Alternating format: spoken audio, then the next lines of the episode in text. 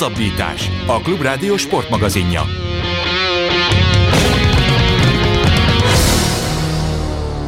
Nagyon sok szeretettel köszöntöm a Klubrádió hallgatóit, ez a hosszabbítás állandó sportműsorunk, beszélgetős műsorunk, a műsorvezető ezúttal Rév Dániel.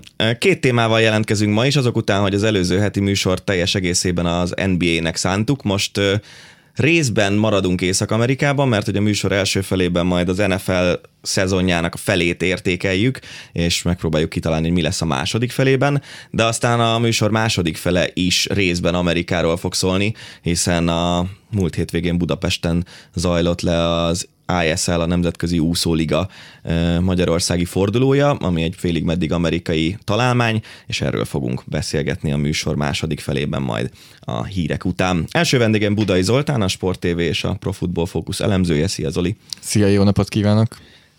Amikor beharangoztuk a szezont nagyjából két hónappal ezelőtt, az NFL szezonját, ami ugye a századik szezon, úgyhogy egészen kiemelt mindenféle szempontból az amerikai fociliga történetében, akkor arra tippeltél, hogy Patriots és Eagles Super Bowl-t láthatunk majd februárban. Egyelőre az egyik tipped az teljesen stabilnak tűnik, hiszen a New England Patriots igaz, hogy viszonylag gyenge csapatok ellen, de az eddigi összes mérkőzését megnyerte és nagyon komoly előnyre tett szert. Egyrészt a saját csoportjában, másrészt pedig tulajdonképpen mondhatjuk, hogy a ligában is, hiszen minden másik csapatnak az AFC-ben, abban a ligában, ahol a Patriots játszik, van legalább két veresége.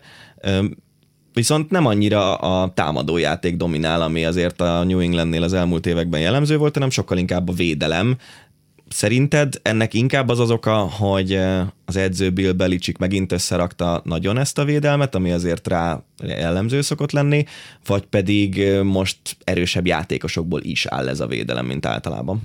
Azt tudom mondani, hogy igen. Tehát mind a, mind a kettőt én, az, én úgy érzem, hogy láthatjuk a csapaton, hogy kvalitásokban is ez egy erősebb védelem, és amivel mindig kell beszélni azért az NFL-ben, hogy egyelőre főleg védő oldalon ez a csapat a relatíve egészségesnek mondhatja magát. Tehát bármikor ugye bejöhet egy sérülés, vagy egy-két sérülés, és akkor derül ki egy egységvel, vagy egy csapatval, hogy mennyire is erős. A New Englandnél ezzel szemben azért úgy érzem, hogy mélység is van, tehát ha adott esetben tényleg lenne egy-két sérülés, nem vagyok benne biztos, hogy nagyon megéveznék valamelyes nyilván, hiszen per pillanat több statisztikai mutató alapján is a történelem legjobb védelmét látjuk.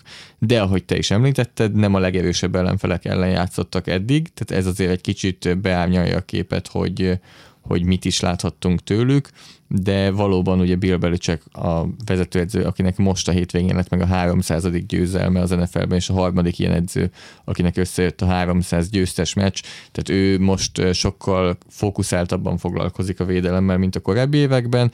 A másik oldalon a támadó sor valóban látunk ott gyengébb játékot, de ott inkább már vannak sérülések, amik azért befolyásolják, hogy hogyan játszik a New England Patriots, és azt gondolom, hogy ott viszont türelem is van, tehát tudják, nagyon jól tisztában vannak vele, hogy nem szeptemberben és októberben kell jól játszani, hanem majd inkább december, de még inkább január, és hogyha oda jutnak, akkor februárban.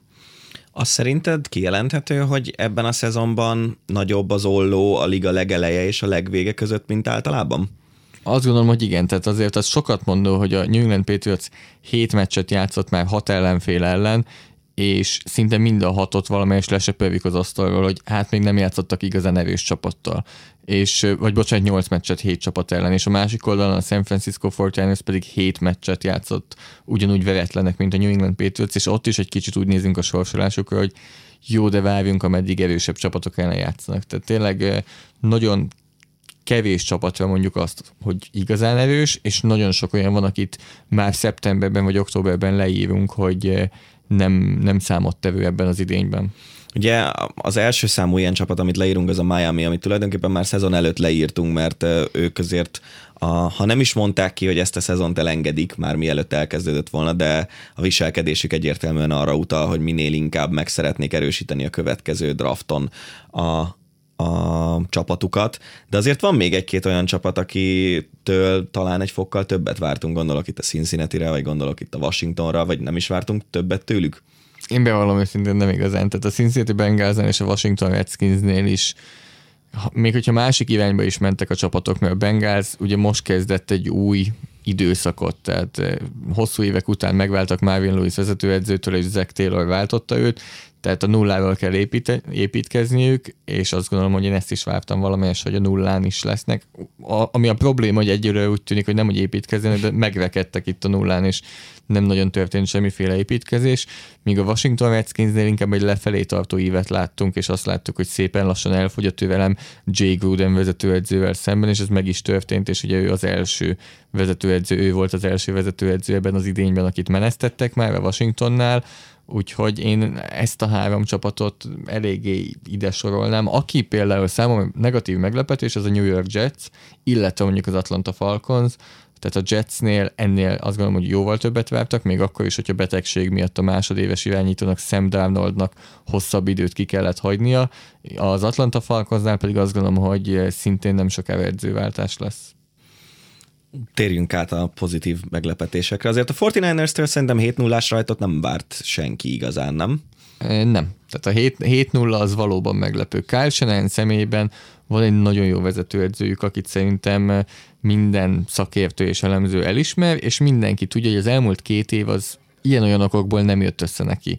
Tehát ugye ott fontos posztokon, irányító poszton voltak sérülések, és idén megmutatja azt Kársen, hogy mi az, amiben nagyon jó, és nagyon jól össze tudta rakni ezt a csapatot, és kicsit olyan érzése van az embernek, mint hogy ez lenne az első éve, miközben már harmadik, és azért ez így érződik is, uh-huh. hogy, hogy már látszik a csapaton az, hogy ő mit szeretne játszani, és emiatt most, hogy végre van egészséges irányítójuk, most ez egy ilyen jó teljesítményben tud megmutatkozni. Ugye jól emlékszem arra, hogy ez úgy nézett ki, hogy az első évében Senehennek Garoppolo szezon közben vitték oda, ugye, a New England Patriots-tól, Jimmy Garoppolo a, a 49ers irányítója, és a második szezonban meg talán az első meccsen, vagy még előszezonban, de valahogy a szezon legelején lesérült. Viszont oké, okay, hogy most egészséges és rendben van támadásilag nagyjából a 49ers, de azért itt is ö, nem az van, hogy a, a támadó sor mutatja azt, hogy itt mindenkit kitömnek 40-50 pontokkal, hanem nagyon sokszor a védelem hozza a meccseket.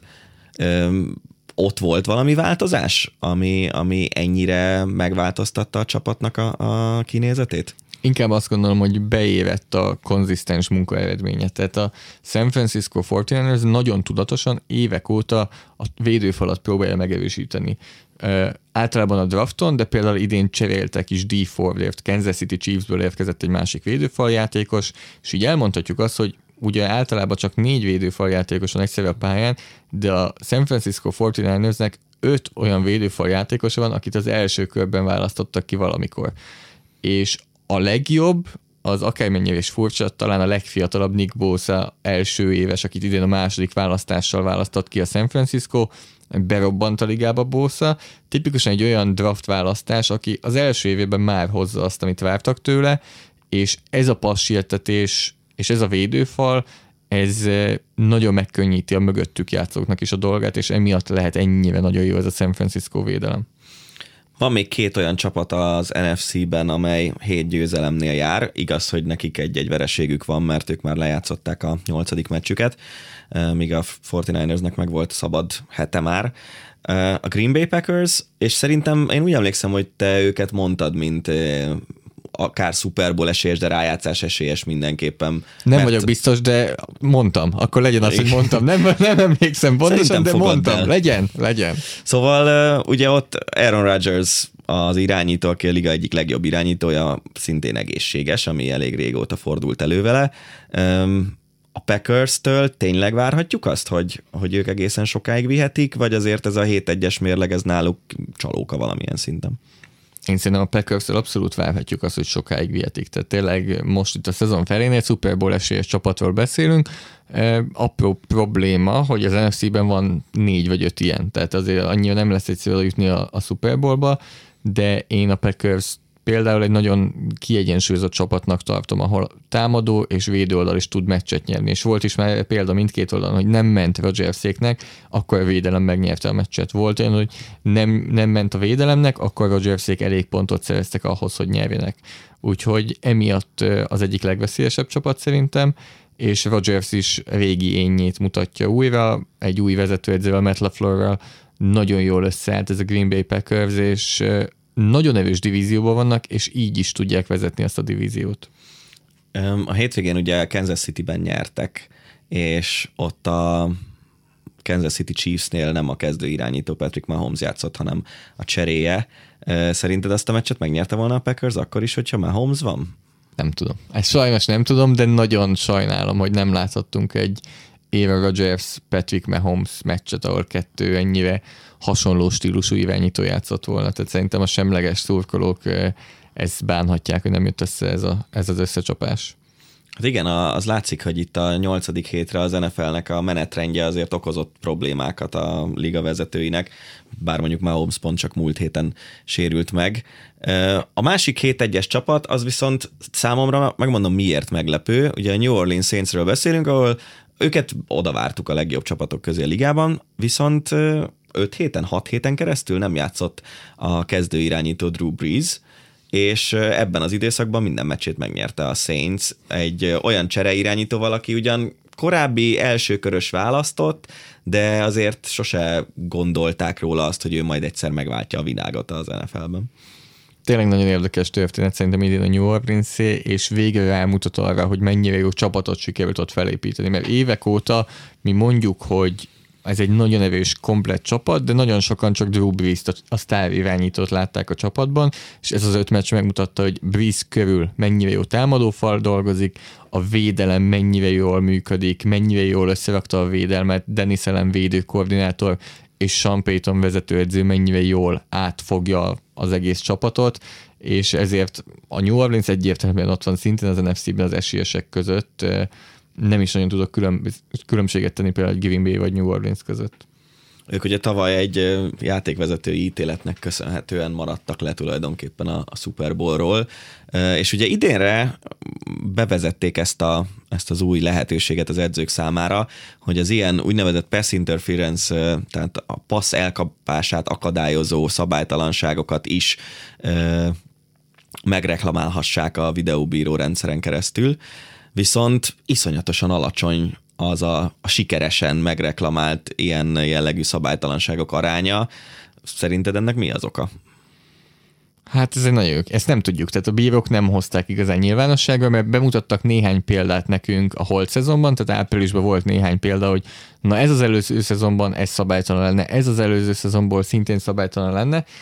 Ehhez képest, ami ehhez hasonló, azokat nem változtatják meg a döntéseket. Tehát az történik, hogy van, van, van valami a pályán, ami tényleg kérdőjeles, hogy mi volt, és ameddig kérdőjeles nem fogják megváltoztatni a, a döntés, és ez a probléma ezzel, hogy ez egy szubjektív szabály. Uh-huh. És én azt gondolom, hogy szerintem ez egy évig lesz a ligának ez a szabály, mert ennek nincsen nagyon értelme, ahogy most van.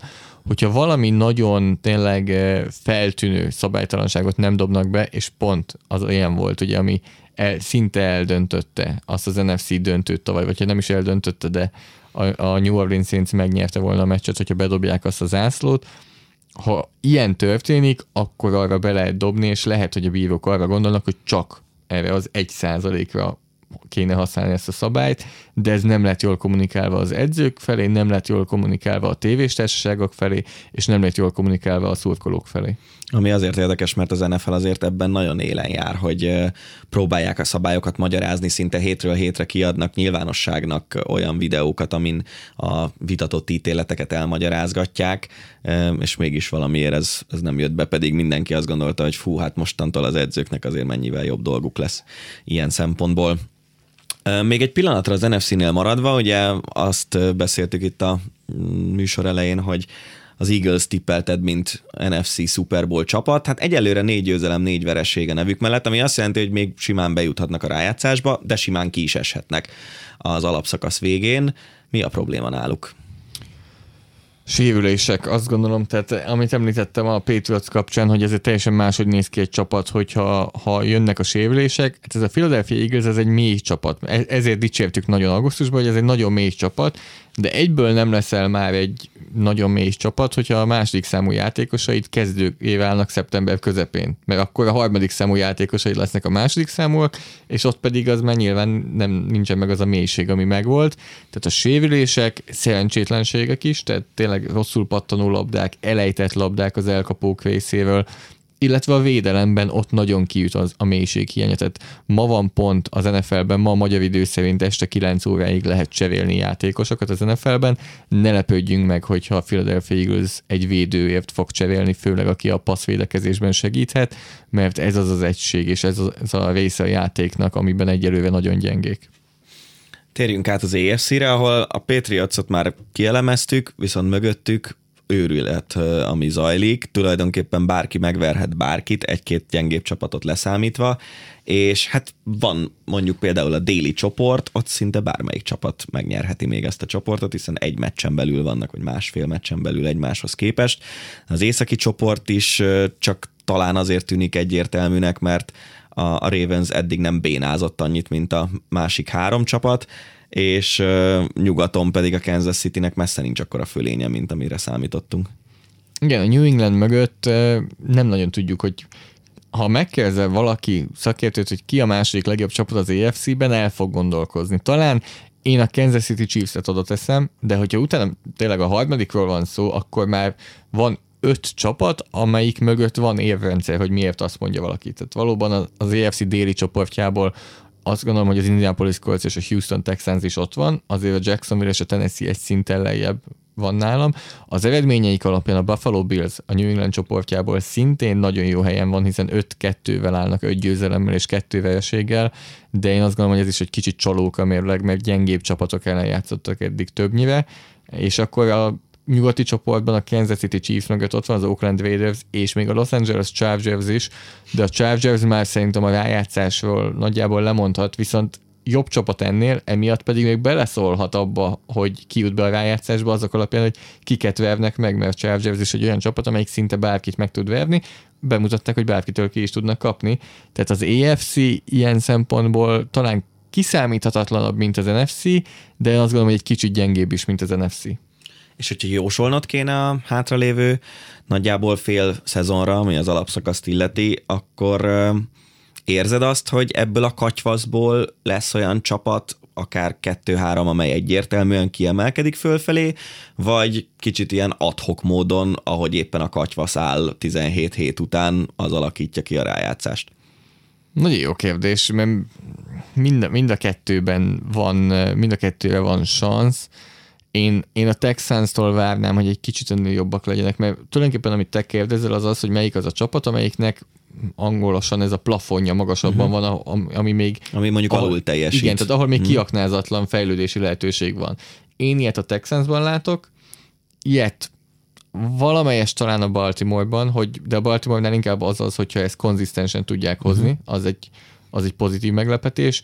A Cleveland még valahova odaérhet, mert nekik innentől nagyon könnyű a sorsolásuk, de ha bénázást említettél, akkor abban ők a legjobbak, tehát emiatt erre megint nincsen annyira nagy szansz, de én a New England mellé egyértelműen a Chiefs az, akit oda tennék, mert tavaly ugye ők voltak ott, nekik van ebből a katyvaszból a legjobb irányítójuk, és én ezért azt gondolom, hogyha Mahomes egészséges lesz, akkor utána számolni kell a Chiefs-el. Ha most megváltoztathatod a két hónappal ezelőtti Super Bowl tippedet, akkor módosítasz rajta, vagy azt mondod, hogy az Eagles még meg fogja oldani ezt a szezont? Miből gondolod, hogy a Patriots-ot oda tennék az EFC-ből? Most mondtuk el, hogy az az egyetlen kiemelkedő csapat van. Igen. Makadságból tartanám az Eagles, de amúgy, ha most kellene mondani egy csapatot, anélkül, hogy akkor az Eagles tippeltem volna, akkor valószínűleg az NFC-ből a New Orleans csapatát mondanám. Uh-huh. Ugye beszéltünk arról, hogy ez a századik szezon van valami olyan jelző, vagy, vagy akár egy hosszabb körmondat, ami miatt ez a szezon más, vagy inkább úgy teszem fel a kérdést, hogy mi az, ami miatt ez a szezon számodra eddig emlékezetes? Talán, és erről beszéltünk a szezon elején is szerintem, hogy ez az irányító körségváltása, hogy eljön a, a korosztályváltás, hogy kiövegedik most már Ratlisberger, Rivers, Brady, Breeze, szépen lassan talán Rodgers is, ugye például Eli Manning már a padon van, Drew Brees sérülése után is megmutatta a szint, hogy jól tud játszani, én szerintem Breesnek ez lesz az utolsó éve, Philip Rivers nem tudom, hogy meddig akar még egy gyengé játszó Chargersben játszani, a másik oldalon pedig jönnek be nem mondom, hogy egyelőre sztár irányítók, de olyan irányítók, akik mutattak már eleget ahhoz, hogy érdekes legyen majd őket nézni, tehát a Gardner Minshew, a Daniel Jonesok adott esetben talán a Kyle ellenek is, Dishon Watson pedig szintén szintet lépett, és egy jóval magasabb szinten tud játszani. Lamar Jacksonnal a Baltimore az egyik legizgalmasabb csapat az NFL-ben, tehát az, hogy tényleg most itt a 2019 és 2020-as szezon között szerintem irányító poszton eléggé nagy fiatalítás lesz majd összességben az NFL-t nézve. És látod azt, hogy azok az irányítók, akik kifelé mennek, tehát Brady, Rogers, Drew Brees, zárójelben mondom mondjuk Rivers-t, Eli Manninget, Rötlisbergert, hiszen azért vagy nagyon sikeres alapszakasz irányítókról, vagy Super Bowl győztes irányítókról beszélünk, akik valószínűleg a hírességek csarnokába is be fognak kerülni. Az első három azt szerintem nincs kérdés hogy, hogy egy hasonló szintű generációt fölépít az NFL, akár marketing szempontból, akár sportszakmailag föl tudnak érni ezek a mostani fiatalok hozzájuk? Marketing szempontból azt gondolom, hogy igen. Uh-huh. Szerintem mindenki, nézők, NFL, mindenki tisztában van azzal, hogy kimaradt egy 8-9-10 év, tehát tényleg van egy generációs ö, szünet tulajdonképpen uh-huh. ez a korosztály, akiket te elmondtál, és mögöttük, mert a Stafford, Cam Newton, Sam Bradford korosztály nem tudott fölnőni a, a korábbiakhoz, és ugye Andrew Luck pedig visszavonult, tehát nagyjából csak Russell Wilson az, aki az elit szintet képviseli a kettő között. Marketing szempontból egyértelműen föl tudják húzni erre a Mahomes, Watson, Mayfield, Lamar Jackson korosztályra, és azt gondolom, hogy sportszakmailag is szerintem eh, a következő egy-két évben föl fognak ők oda jutni. Van még egy percünk nagyjából, gyorsan említsük meg azt, hogy a magyar-amerikai futballválogatott is pályán volt a hétvégén, és győzött Belgiumban 31 hétre. Mit jelent ez az Európa bajnoki selejtezők szempontjából? Ugye a magyar válogatott a B csoportban található Belgium, Izrael, Törökország és Spanyolország mellett ebből már hár, kettőt megvertünk, jövőre játszunk Törökországban, illetve Izrael ellen hazai pályán. Ha Izraelt megverjük, akkor mindenképpen följutunk az első csoportba, de valószínűleg már az is elég lehet talán, ha a törököket, de mivel az Izrael ellen lesz a hazai pályán, így talán ott még esélyesebbek is vagyunk, úgyhogy ha az a meccs megvan, akkor egyértelműen följutunk az A csoportba, ahol 12 válogatott található. És az már a legjava? Tehát ott vannak mondjuk a németek, olaszok, az európai Igen, szinten erős csapatok. dánok, olaszok, oroszok, britek, hollandok, úgyhogy ott, ott már legjobb csapatok vannak. Reméljük, hogy sikerül a magyar fiúknak a feljutás. Zoli, köszönöm szépen, hogy bejöttél. Budai Zoltánnal beszélgettünk az NFL szezonról, illetve egy picit a magyar-amerikai foci válogatottról is.